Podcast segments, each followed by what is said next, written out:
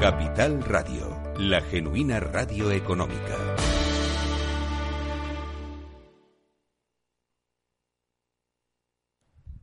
Has de dejar los caminos que te hacen ser lo que en realidad no quieres ser. Esto lo decía Nick Drake. Nick Drake fue un cantante, poeta y compositor inglés de finales de los 60 y principios de los 70 que se quitó la vida a los 26 años no sin antes firmar un puñado de canciones eternas. Un artista que no recibió en vida el menor reconocimiento y que hoy es considerado un artista de culto. Me encanta esa canción suya que dice, y el tiempo me ha dicho que no pida más. Algún día nuestro océano encontrará su orilla. ¿Estás en Rock and Talent?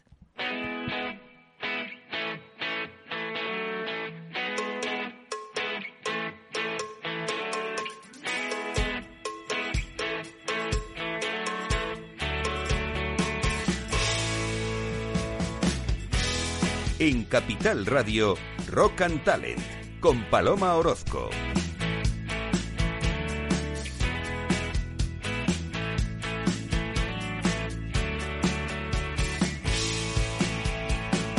Bienvenido, bienvenida a Rock and Talent. Qué gusto estar aquí otro año más. Feliz año, feliz año para todos, para todas. Eh, estoy encantada de, de seguir en el 2022 contigo de estar bien, de, bueno, un, paso más hacia esta pandemia que seguro que, tiene un final como todo, ¿no? O sea que arrancamos este año eh, y sabes una cosa, ¿sabes que haber escogido el primer día de enero como el primer día del año fue algo totalmente arbitrario? Dado que un año equivale al tiempo en el cual nuestro planeta completa su órbita al Sol, nuestro año nuevo debería celebrarse con la primera luna nueva, el primer día de primavera. Es que me encanta, me gustaría que se celebrara así, ¿no? Así lo hacían en la antigua Babilonia hace más de 4.000 años, donde la celebración del año nuevo duraba 11 días. Es que los babilonios sí que sabían, jo. Particularmente me encanta eso de celebrarlo en primavera. Esta tradición se mantuvo hasta el Imperio Romano, donde finalmente el calendario dejó de estar sincronizado con el movimiento de traslación de nuestro planeta alrededor del Sol. Pero fíjate lo que hacían los romanos, que esto lo sabrá mejor aquí nuestro experto César Espinel, que le tengo yo aquí a mi izquierda. Bueno, lo que hacían es que em, el primero de enero la gente estrenaba ropa y los maridos regalaban dinero a sus mujeres escuchar, ¿eh? regalaban dinero a sus mujeres.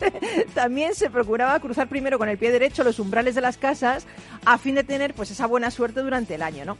Los mayas eh, también seguían el ciclo de la Tierra en relación con el Sol y así su año nuevo no cae el 1 de enero, sino más bien el 26 de julio de cada año. Pero bueno, tenían un, un día que era precioso, que era el 25 de julio, ¿Y sabéis cómo lo llamaban? El día fuera del tiempo.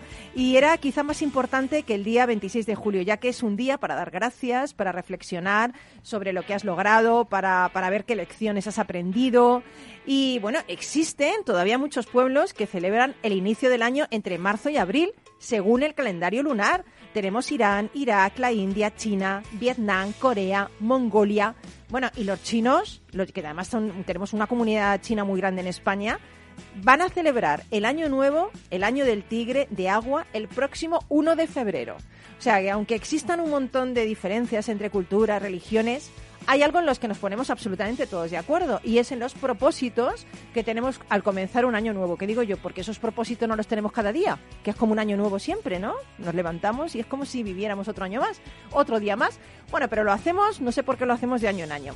No sé qué propósitos tienen hoy nuestros invitados, porque hoy tenemos a bueno, Roberto Sánchez, que estoy encantada de tenerte, Roberto. ¿Qué tal? Buenos días. ¿Qué tal? Buenos días, Paloma, y feliz año. Igualmente, feliz año.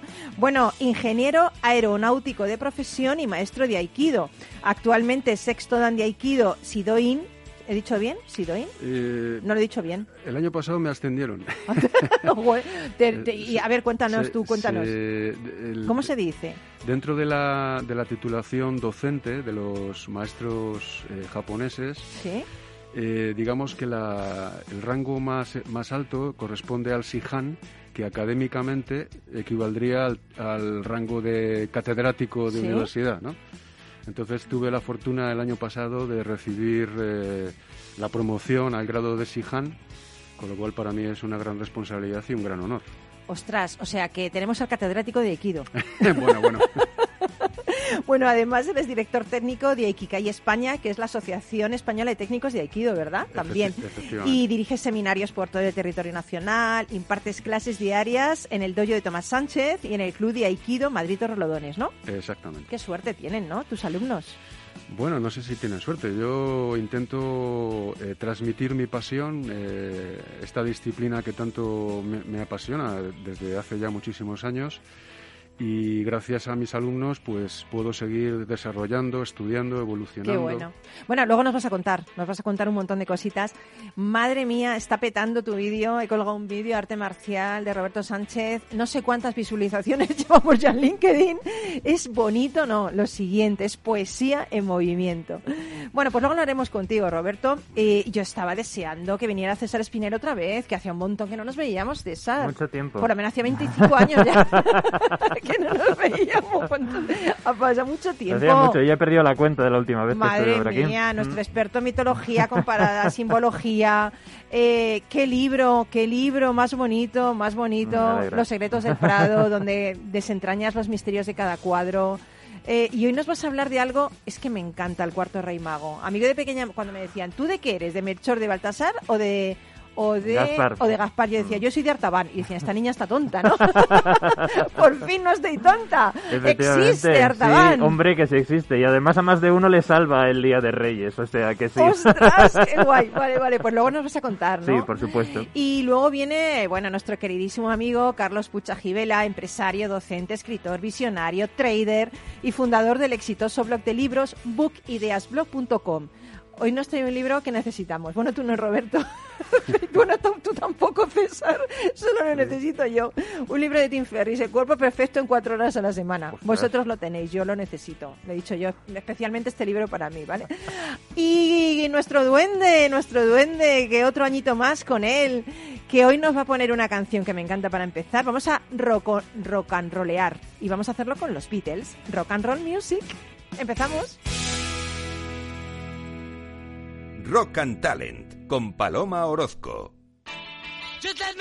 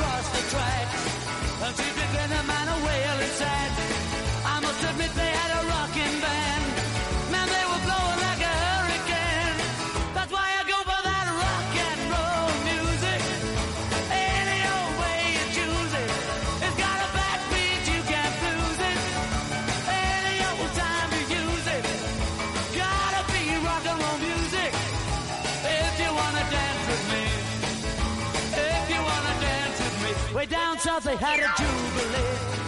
Them Georgia folks, they had a jamboree. They're drinking homebrew from a wooden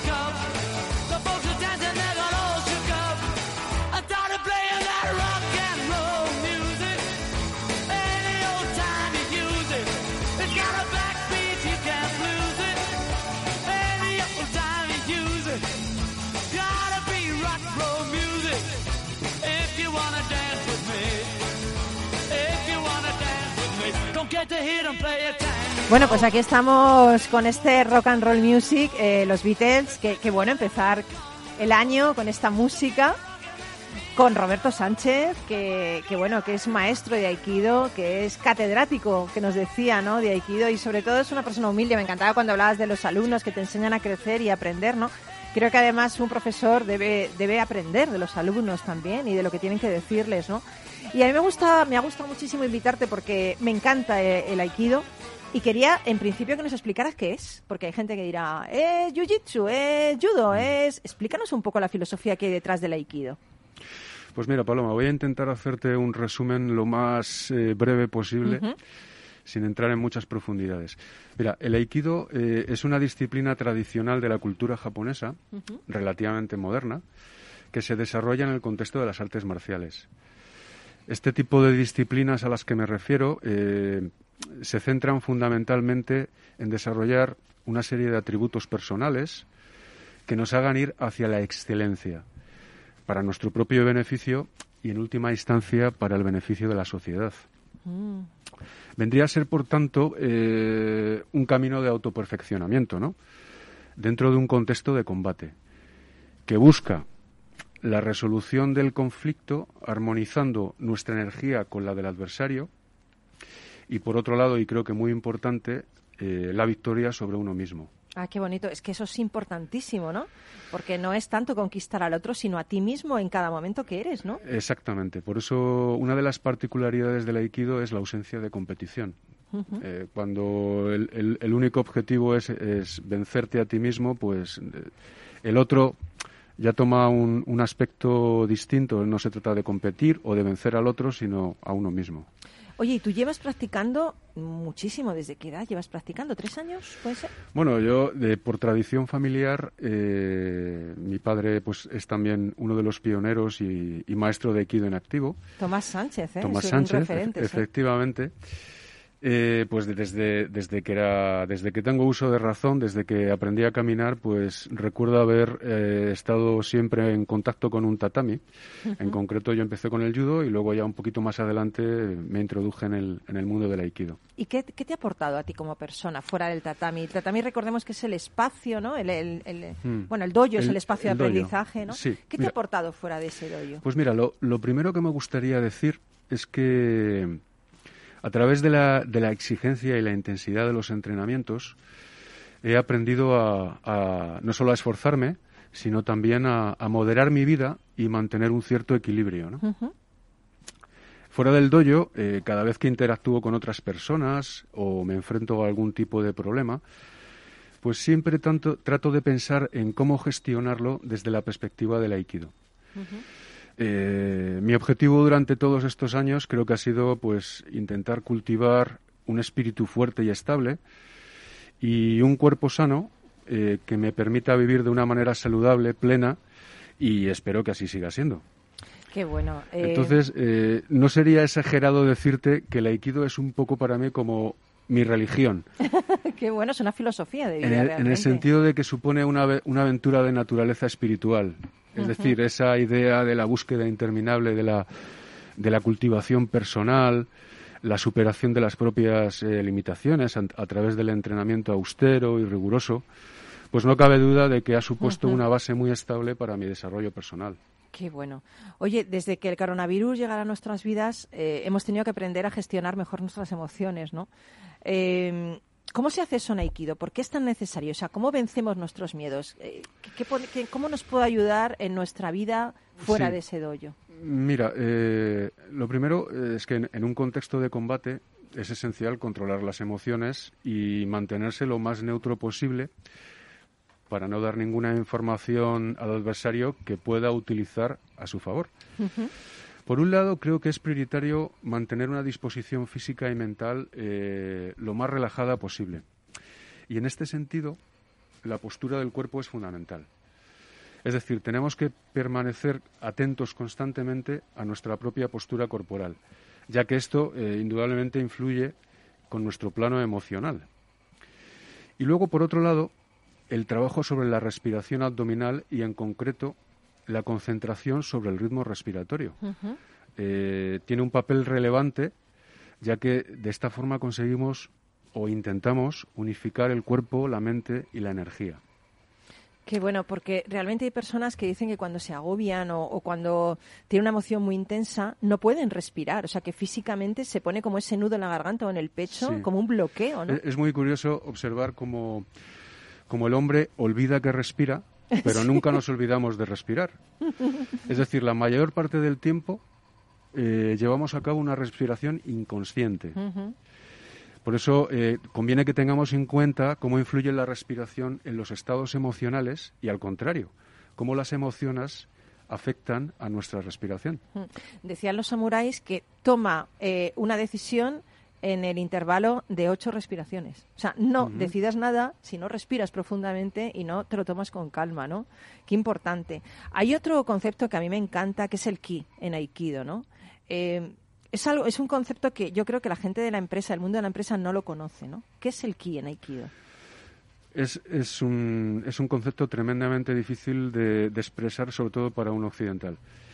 Eh, es algo intrínseco a la cultura oriental y se traduce como energía vital. Eh, para mí, ya como te decía antes, es algo difícil de entender y de, y de explicar, eh, aunque los, los, maestros de Aikido de la vieja escuela se, se, expresaban o hablaban constantemente del, del ki, ¿no? Pero honestamente es algo sobre lo que intento ser eh, muy prudente a la hora de manifestarme, ya que como occidentales nuestra comprensión es meramente intelectual, ¿no? De todas formas, eh, me gustaría decirte que la práctica del aikido está enfocada a la renovación y purificación de nuestro ki o nuestra energía interna. Por lo que uno de los objetivos eh, de nuestros entrenamientos es el de la purificación, purificarnos. Es decir, limpiamos el cuerpo, pero sobre todo la mente de todas las impurezas que vamos acumulando en el día a día. Y esto no cabe duda de que nos genera una gran sensación de bienestar en todos los sentidos. No sé si esto tiene aplicación en el mundo de la empresa, pero seguramente sería positivo, claro. ¿Te imaginas renovarte, eh, purificarte, eh, amanecer todas las mañanas sin esos pensamientos negativos? Trabajarías muchísimo mejor. no, no le harías nada personal, eh, tus equipos confiarían más en ti, o sea, me parece hay algo también que me gusta mucho en Aikido que a veces unas a veces en Aikido eres Tori, unas veces no y defiendes y otras eres Uke y atacas, ¿no? Y estos dos papeles en la práctica cuando estés practicando se, intercambian y yo siempre pienso que esto es muy importante para para enseñarte a ponerte en el lugar del otro, ¿no? Que es algo que yo creo que nos falta en la sociedad actual, ¿no? Pues mira, eh, como bien dices, durante nuestros entrenamientos de Aikido, la mitad del tiempo adoptamos el rol del que ejecuta la técnica neutralizando el, al adversario atacante y la otra mitad pues adoptas el rol del que ataca, es decir, el que en última instancia acaba siendo proyectado o inmovilizado. Por otro lado, tengo que decirte que eh, en Aikido, como bueno, ya, te lo comenté antes, no existe la competición, ya que una de las premisas más importantes es que la única victoria posible es la, la que existe sobre uno mismo. Nos centramos más en desarrollar la actitud justa marcada por el control sobre uno mismo durante todo el proceso de ejecución de la técnica. ¿no? A veces la victoria eh, sobre uno mismo o el autocontrol implica ofrecer una salida digna al otro que está en desventaja. Mm. Entonces, eh, creo que con este tipo de interacción se consigue desarrollar una gran empatía, complicidad, respeto. Comunicación, ¿no? Realmente, escuchar en los movimientos del otro, ¿no? Ya que, como bien dices, eh, te pones en su lugar y llegas a interiorizarlo en tu propio cuerpo. Hmm. Y esto hace que se genere una gran energía positiva hmm. a nivel individual y también a nivel colectivo. Madre mía, si los líderes fueran más aikidokas, el mundo estaría mejor de las empresas. Fíjate, yo eh, vi a tu padre una vez eh, dirigiendo su, su, bueno, en su dojo y siempre cuento esto, ¿eh? ¿eh? Te lo voy a contar, yo no sé si él, si lo oye, se acordará, supongo que no, pero a mí me impactó muchísimo, muchísimo una anécdota con tu padre. Yo estaba viendo cómo, cómo estaba haciendo la práctica y hubo una persona que llegó tarde. Y entonces eh, yo no sabía que no se permite entrar al dojo si llegas tarde, te tiene que dar el maestro permiso, ¿verdad? Bueno, pues tu, tu, eh, tu, padre le dio permiso y como cinco minutos después de la práctica le llamó, ¿no? Entonces todos se pararon, que es una cosa que me, me de repente se paran todos y digo, ¿qué habrá pasado? Y entonces tu, tu padre reprendió de una forma honesta y a otra persona. Dijo, no me gusta cómo has hecho esto, eh, por favor intenta mejorar para la siguiente vez, ¿no? Y, tampoco me gusta que hayas llegado tarde, ¿no? Todos estaban en Seiza, estaban eh, escuchando, ¿no? Y entonces lo que más me extrañó es que este hombre, eh, que estaba en esa posición de respeto hacia el maestro, levanta la cabeza y le dice a tu padre, gracias maestro por corregirme. Esto me pareció algo tan increíble que siempre lo cuento porque es como, y, si hiciéramos esto en las empresas, sería maravilloso porque esa persona se ha tomado un tiempo para, para decirte algo que ha visto para que tú mejores. Es, es, amor, es generosidad, es, es, no sé, es dar un poco de ti mismo, ¿no? Eh, no sé por qué las empresas lo hacemos todo tan personal. ¿Por qué no podemos decir eso? Gracias porque has visto algo en mí que puede ser bueno, puede ser malo, pero te has tomado este tiempo para, para decirme que puedo hacerlo mejor, ¿no? Esto, esto me pareció increíble. Yo creo que tu padre no se acordará de eso, pero yo, la verdad es que me pareció como un mundo diferente totalmente, ¿no? Mm, mm. Muchas veces solamente el mero hecho de dar las gracias ya genera eh, un cambio de actitud en, en nuestro interlocutor, ¿no? Y hay que decirlo desde, o sea, con corazón, es decir, no se trata de un mero gesto, sino por eso en, las disciplinas eh, japonesas el sentido de la etiqueta es, es importantísimo. Hoy en día el problema es que muchas de estas, de estas disciplinas se han desvirtuado y se han convertido en deportes de competición y han perdido, han perdido ese aspecto de la tradición, la filosofía, de, guardar la etiqueta, el respeto. Eh, en fin, es, algo que nos aporta y nos enriquece en nuestro día a día, sin lugar a dudas. Yo estuve leyendo un poco vuestro fundador, ¿no? ¿Cómo, cómo, cómo fue esa qué historia tan bonita, no? Cuéntanos un poco. Bueno, el, fundador del Aikido, eh, pues habría que contextualizarlo en el momento histórico ¿no? y, en, y cultural del Japón de aquella época, a finales del siglo XIX. Eh, y bueno, pues él, en, aquella, en aquellos momentos eh, todos los jóvenes practicaban artes marciales, formaba parte de su cultura. Y él, eh, bueno, pues a través de, estudiar en diversas escuelas de artes marciales, al final consiguió una serie de conclusiones acerca de, cómo, cómo, debía, cómo debíamos afrontar los conflictos y entonces, eh, por eso en la palabra aikido se emplea eh, el concepto de armonía. Es decir, se trata de armonizar en el sentido de converger, de unificar, de, de, crear eh, en, la práctica o la técnica se trata de conseguir crear un movimiento unificado con el otro donde no existe rechazo, no existe el conflicto y mantenemos una disposición fluida siempre, como decía antes, manteniendo el control sobre nosotros mismos, ¿eh?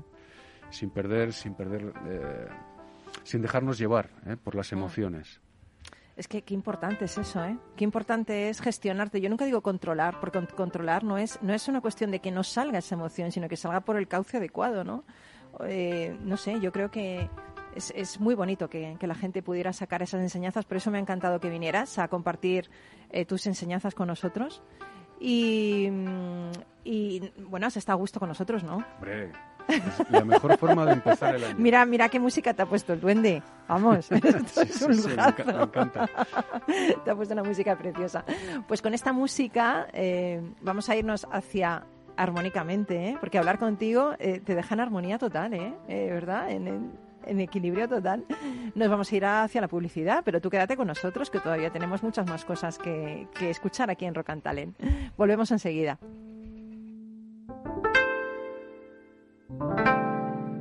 Rock and Talent, con Paloma Orozco.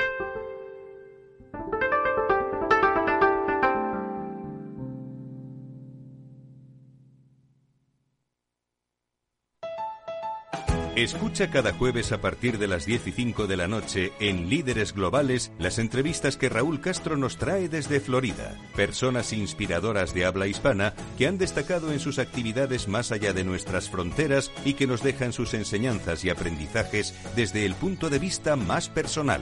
Líderes Globales con Raúl Castro en Capital Radio.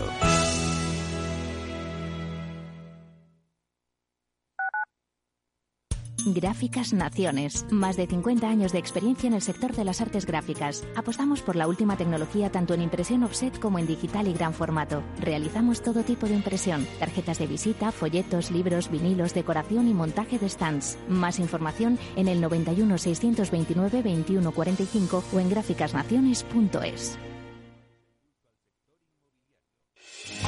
¿Está pensando en montar una empresa pero no se atreve a dar el paso en solitario? Busca una marca conocida y consolidada que le respalde. En Franquiciados le ayudamos a elegir el negocio que más se ajuste a sus necesidades. Franquicias de éxito, innovadoras, de baja inversión. Los miércoles a las 12 en Capital Radio tienen una cita con el único programa de radio de España especializado en la industria de la franquicia. Franquiciados con Mabel Calatrava.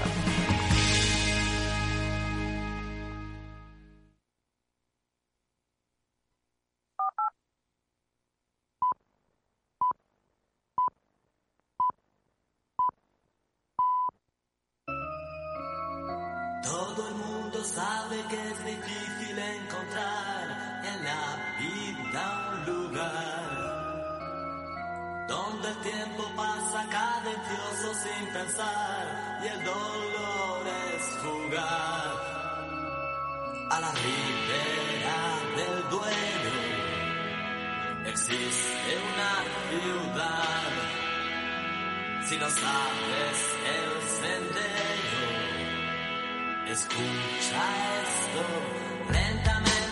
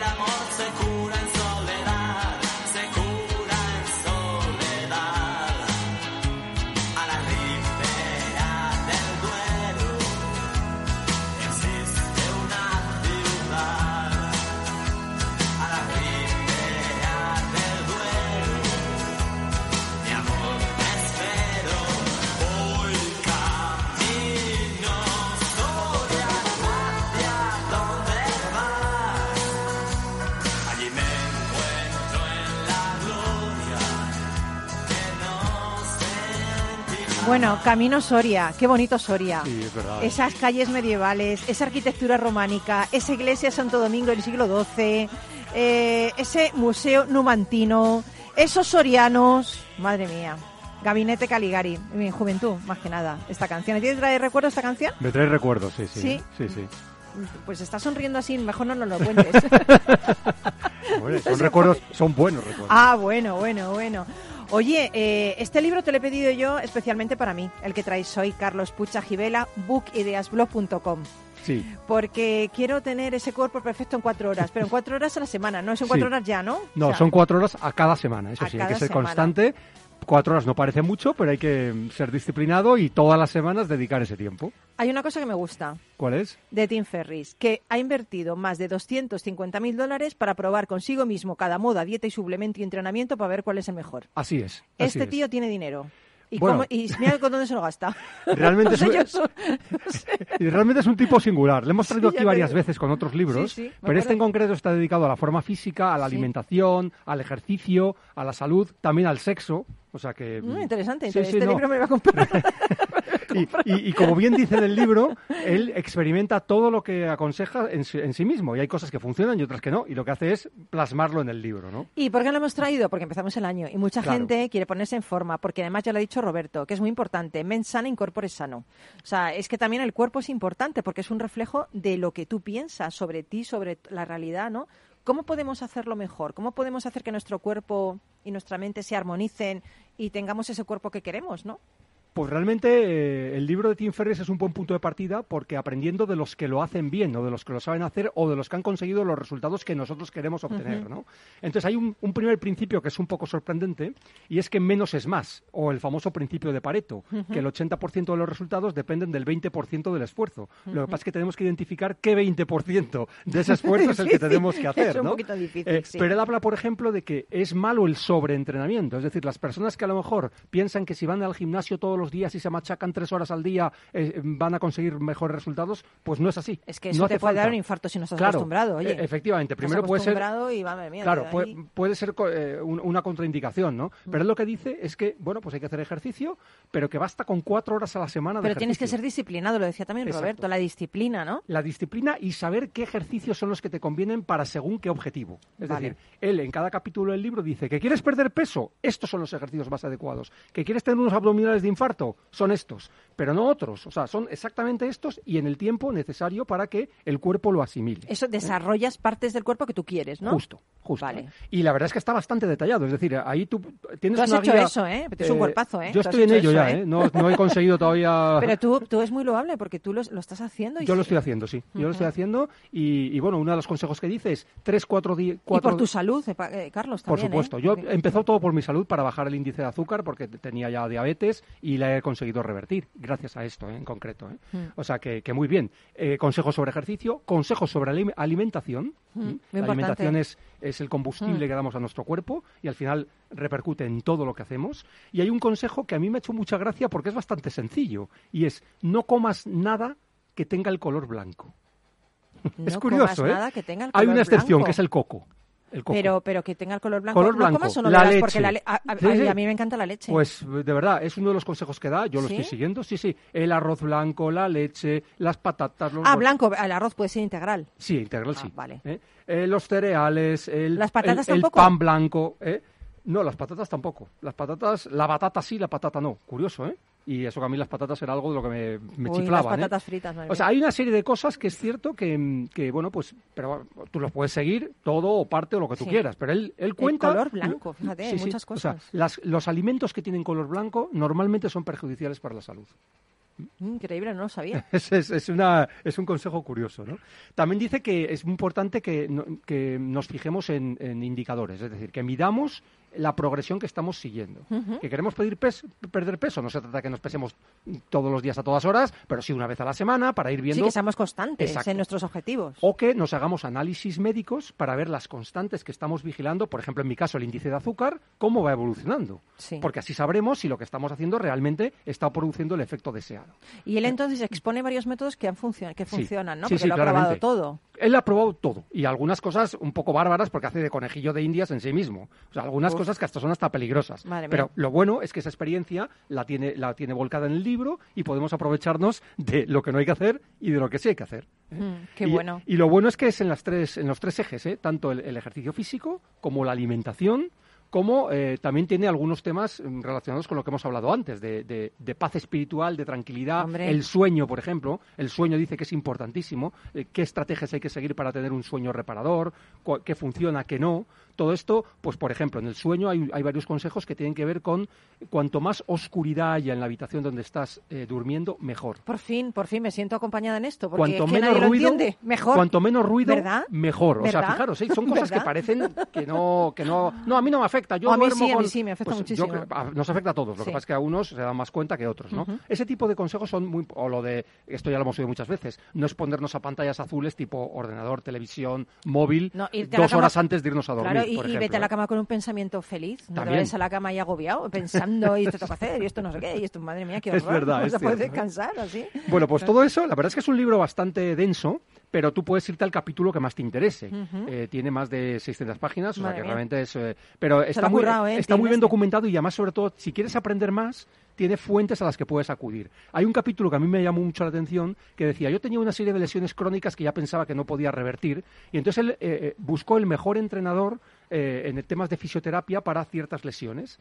Y entonces, en una hora, le logró quitar lesiones que llevaba arrastrando durante años. Madre mía. Pero claro, eso ya estamos hablando de los mejores del mundo. Entonces él se lo puede permitir porque, como bien dices tú, tiene bastante... Pero ¿cuántos libros vende este, por Dios? No, la verdad es que ha vendido muchos libros. César, eh, nosotros nada, no podemos pagar Ni eso. acercarse.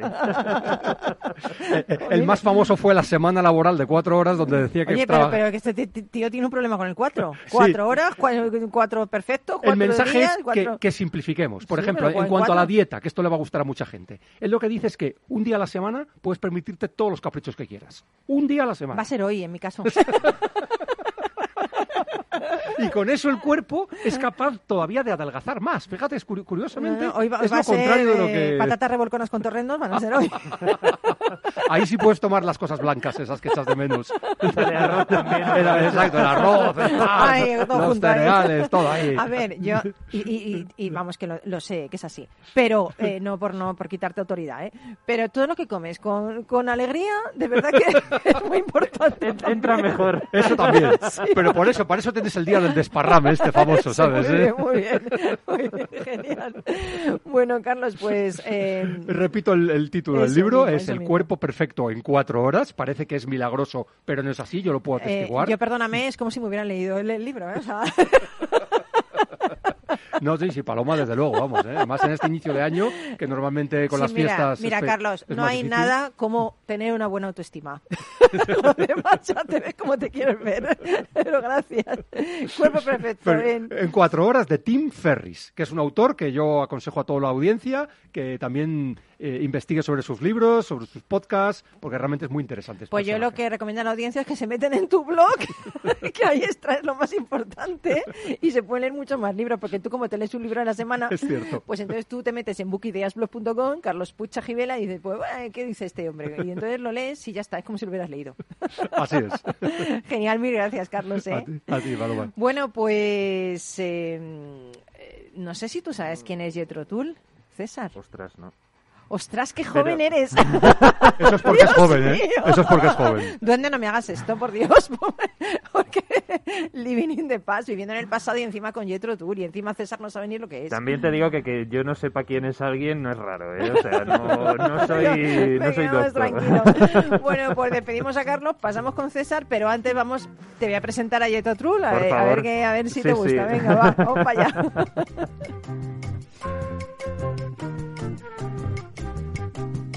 Rock and Talent con Paloma Orozco.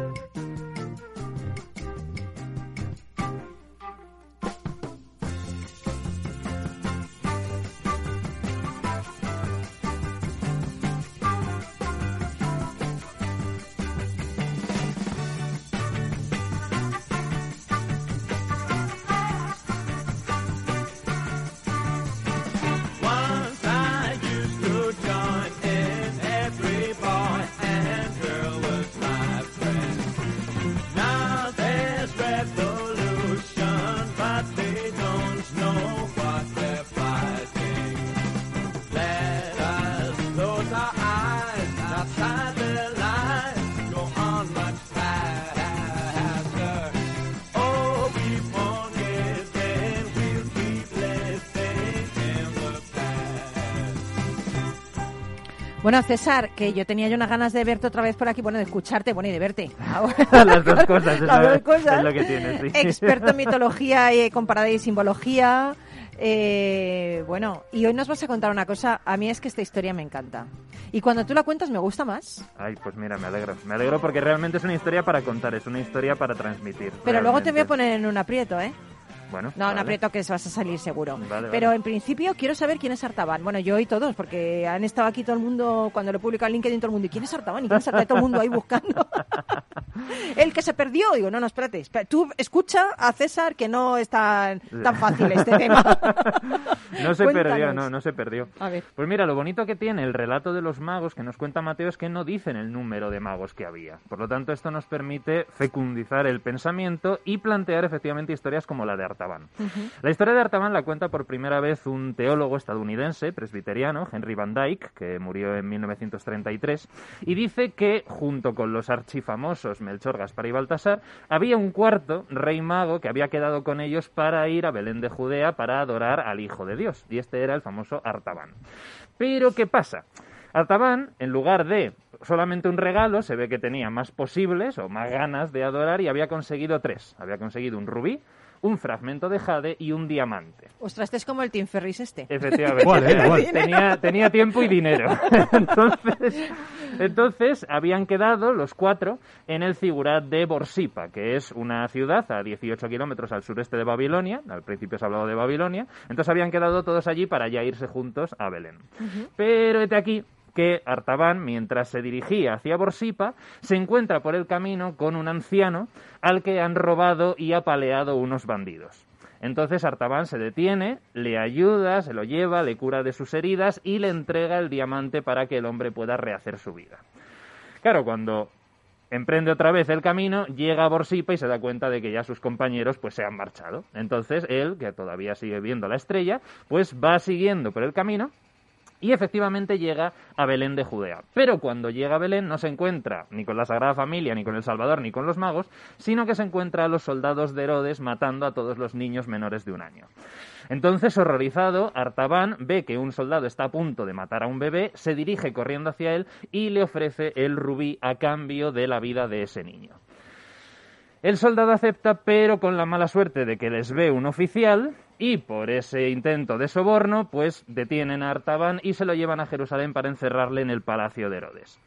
Permanece 30 años encerrado. Es el pupa Sartabán, madre mía, pobrecito. Sí, la verdad es que sí. Pero era un buen tipo, hombre. Era un buen tipo, una condena un poco a lo mejor exagerada, pero, pero efectivamente se tira tres, 30 eh, años en prisión y en la prisión eh, le llegan los rumores de un personaje que está haciendo milagros, que está enseñando, que está transmitiendo, que se da cuenta de que es ese niño al que iba a adorar. Y que nunca llegó a adorarle. Y que nunca llegó a adorarle. Pasan esos 30 años, es absuelto, es liberado y errando por las calles de Jerusalén oye el anuncio de que van a crucificar a un tal Jesús de Nazaret, que se da cuenta que es ese niño al que iba a adorar. Y entonces ya, con el único que le queda, con el único obsequio, el fragmento de Jade, se dirige hacia el Gólgota para finalmente ofrecer la ofrenda tantos años postergada.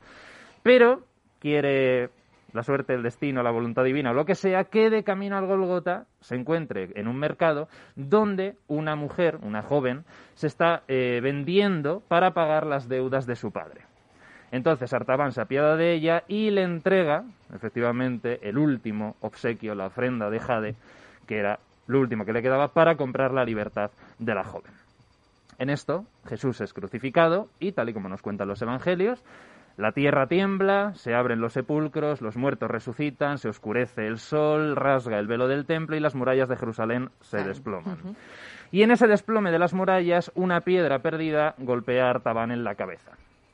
Y entonces, entre la ensoñación y el desvarío y el mareo, ve que una figura se acerca hacia él y le dice, tuve hambre y me diste de comer, tuve sed y me diste de beber. Estuve desnudo y me vestiste, estuve enfermo y me curaste, me hicieron prisionero y me liberaste. Y entonces Artaban, desorientado y completamente exhausto y ya notando que la vida se le iba, le pregunta a esa figura extraña, dice, ¿cuándo hice yo todas esas cosas? Y entonces ya cuando Artaban exhala el último aliento, la respuesta le llega, y es lo que hiciste por tus hermanos, me lo hiciste a mí y en ese momento Artaban es elevado a los cielos exactamente igual que Jesús, a los mismos cielos que en su juventud le habían guiado para encontrarse con su destino. Qué bonito. Oye, qué historia tan es maravillosa esta historia. y es que ¿eh? mira, no solo no se perdió, sino que es el único que llegó. A mí me parece el mejor rey mago, vamos, nosotros somos cantamañanas. ¿Te ¿eh? acuerdas? O sea, pues este... ¿no se acuerda, acuerdas cuando te he dicho yo antes que yo de pequeña quería que me trajera el regalo Artaban? Por supuesto. Pues ya veía yo esto. Pero de verdad me parece maravilloso. Sí, ¿eh? sí, sí. Efectivamente. Entonces la historia de Artaban... Es que es el, el, el germen de los Qué Reyes bien Magos. contado, es además, eso. ¿eh? No es que tú des ese, ese, ¿sabes? una ofrenda, sino que la ofrenda seas tú mismo y, y, que en el camino vayas haciendo lo que, lo que tú esperas que hagan contigo, ¿no? O sea, ¿sabes? Qué bonito. Literalmente ¿no? salvar vidas. Esto también está muy vinculado con la, con la tradición judía, ¿no? La ley de Moisés dice, cada, si salvas una vida, salvas al mundo entero. Exactamente, Entonces, y no hay vida pequeña. Está clarísimo, efectivamente. Oye, yo te quería poner en un, bueno, en un compromiso. Ver, en es un que... compromiso, en un aprieto. Que, a ver, no, a ver. que no, que no, nunca haría eso, nunca haría eso.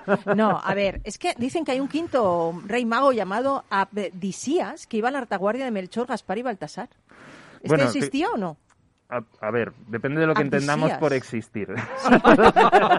qué, ¿eh? qué, buena, qué buena respuesta, ¿eh? Qué buena respuesta.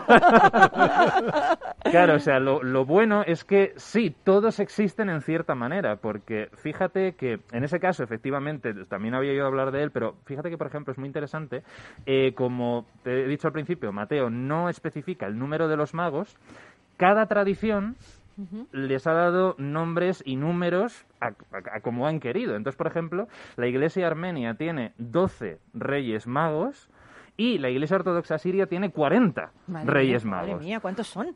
Entonces, claro... Mientras no sean como los 40 ladrones de, Alibaba... no, o sea, son, son plenamente simbólicos y lo que vienen a representar es que eh, a, todas estas personas que a través del estudio, a través de consagrar su vida a una disciplina, pueden acabar encontrando, pueden acabar conectando con la divinidad que no es sino lo más profundo de uno mismo. Como, como hace Roberto. Efectivamente. ¿Qué está diciendo?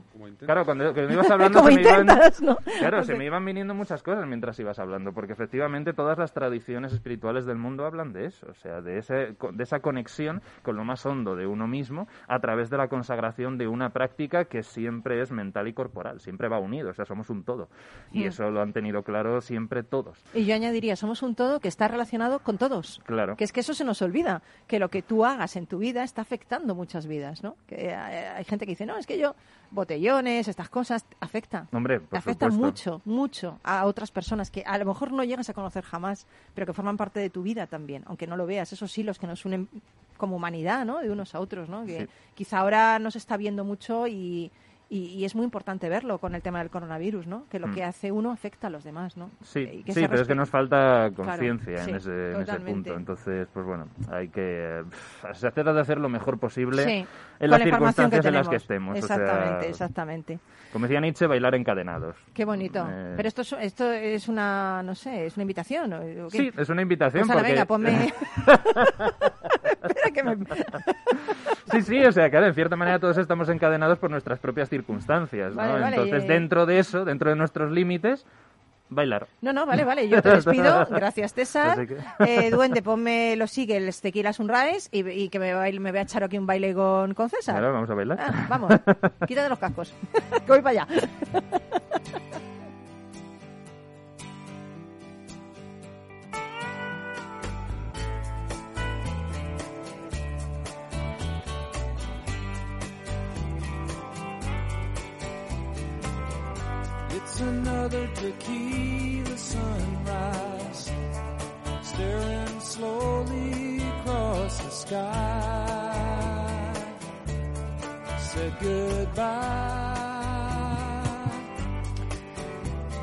Quiero regalaros, antes de Reyes, quiero regalaros un cuento de Jorge Bucay que se llama El ladrillo boomerang. Atención, ¿eh? Había una vez un hombre que iba por el mundo con un ladrillo en la mano había decidido que cada vez que alguien le molestara, le daría un ladrillazo. Un día se cruzó con alguien que le habló con malos modos, entonces el hombre agarró el ladrillo y se lo tiró. Pero no le alcanzó y además tuvo que ir después a buscar el ladrillo y esto pues le pareció incómodo. Decidió entonces mejorar el sistema eh, atando el ladrillo a un cordel y salió a la calle. Pero el nuevo método también tenía problemas. Eh, la persona tenía que estar muy cerca y el hilo se enredaba y era también bastante incómodo. Inventó un tercer sistema que lo llamó el ladrillo 3. El ladrillo, en vez de llevar un cordel, llevaba un resorte para que volviera solo. Pero claro, al tirar el ladrillo, este regresó y fue a dar justo en su propia cabeza y se hizo un chichón enorme. Nunca se supo por qué no llegó a pegar jamás un ladrillazo a nadie. si por los golpes recibidos o por alguna deformación de su ánimo, porque todos los golpes fueron siempre para él mismo. Y es que, amigo, amiga, yo creo que la vida es un jardín en el que cosechas lo que siembras. Claro, si vas dando ladrillazos a la gente, lo más probable es que el ladrillo te lo des a ti mismo. Así que es mejor que no des ladrillazos a nadie. Eh, practica el amor, practica la paciencia, cultiva, cultiva las buenas formas. Yo siempre digo que lo que hace crecer la hierba no son los truenos, es la lluvia. Así que, bueno, esto es mi, mi inspiración de hoy para, para ti, este, este regalo eh, previo a los Reyes Magos. Y os agradezco un montón que hayáis estado con nosotros. ¿eh? Roberto, mil gracias, de verdad. Muchísimas eh, gracias, Paloma. Me, me han entrado unas ganas de irme ya al tatami. bueno, Madre mía, qué ganas. seguro que, tú, tú aprenderías muy rápido. Bueno, bueno, no sé, pero contigo seguro. Con un maestro así. Carlos, mil gracias. Me voy a leer el libro, a ver qué tal. Un placer. Y, César, jolín, que te echamos de menos, tienes que venir más, ¿eh? Mm, sí, sí, yo vamos, encantado siempre de estar aquí. Mil gracias por compartir y por estar. Gracias también al duende, que siempre está ahí al quite y nos pone unas canciones preciosas como esta, que me hace volver a ayer, a mi infancia de ayer, porque realmente no para mí no pasa el tiempo. Un abrazo enorme de todos los que hacemos Rock and Talent. Espero que los reyes te traigan muchos regalos, pero mm, yo que tú me hacía de Artaban, ¿eh? Porque en vez de que te regalen, empiezas tú a regalar esos pequeñitos gestos que no cuestan dinero, ¿sabes? Esas pequeñitas cosas, amabilidad, generosidad, amor, amistad, que oye, que parece algo grande, pero si lo haces pequeñito, pequeñito, no te va a costar y yo creo que el mundo sería mejor. Y mi consejo samurai de hoy, un guerrero no es el que siempre gana, es el que siempre lucha. Un besito, felices reyes, chao, volvemos. She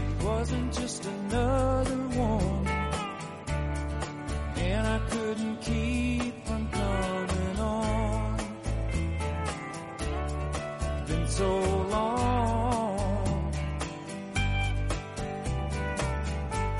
Whoa, and it's a hollow feeling when it comes down to dealing friends.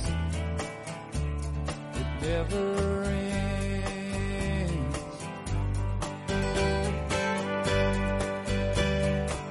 Rock and Talent, un programa para ti, para compartir, para sentir, con Paloma Orozco.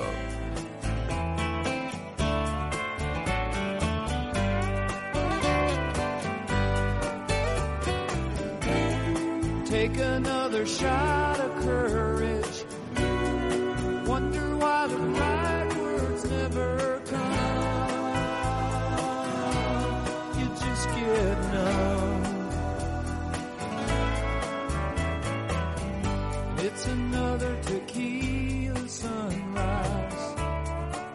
soul.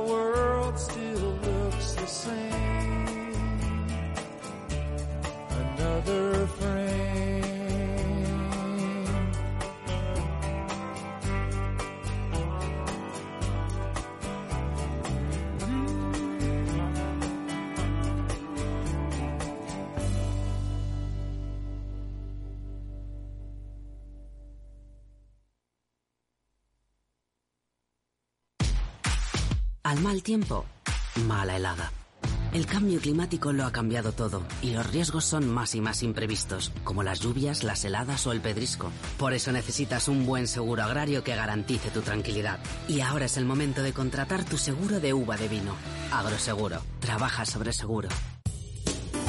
Somos Mazapanes Barroso. En nuestra empresa elaboramos productos con ingredientes seleccionados siguiendo una tradición artesana transmitida de generación en generación desde hace más de un siglo. Te llevamos el auténtico mazapán artesano de Toledo a tu casa. Nos esperan fechas muy especiales en las que no puede faltar en tu mesa. Compra tus dulces favoritos en nuestra tienda online www.mazapanesbarroso.com o llamando al teléfono 92 535 3149. Disfruta del auténtico mazapán con Mazapanes Barroso, maestros artesanos con tradición y calidad desde 1890.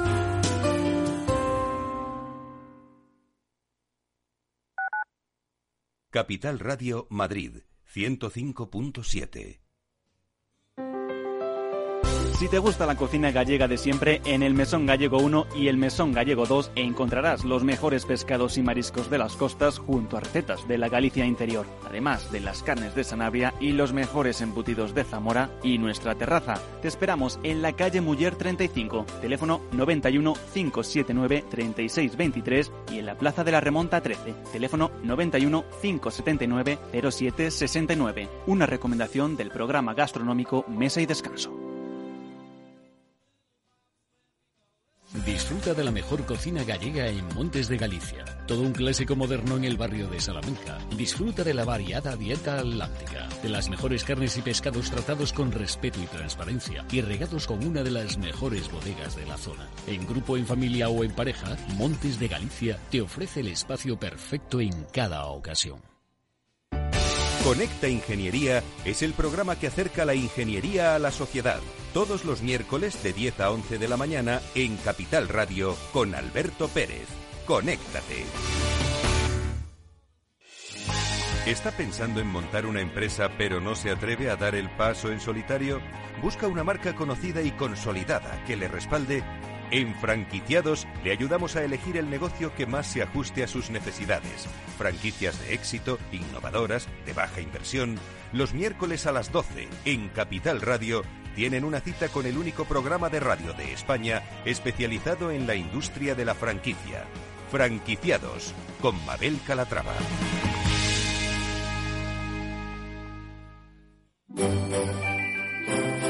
Capital Radio desea feliz Navidad.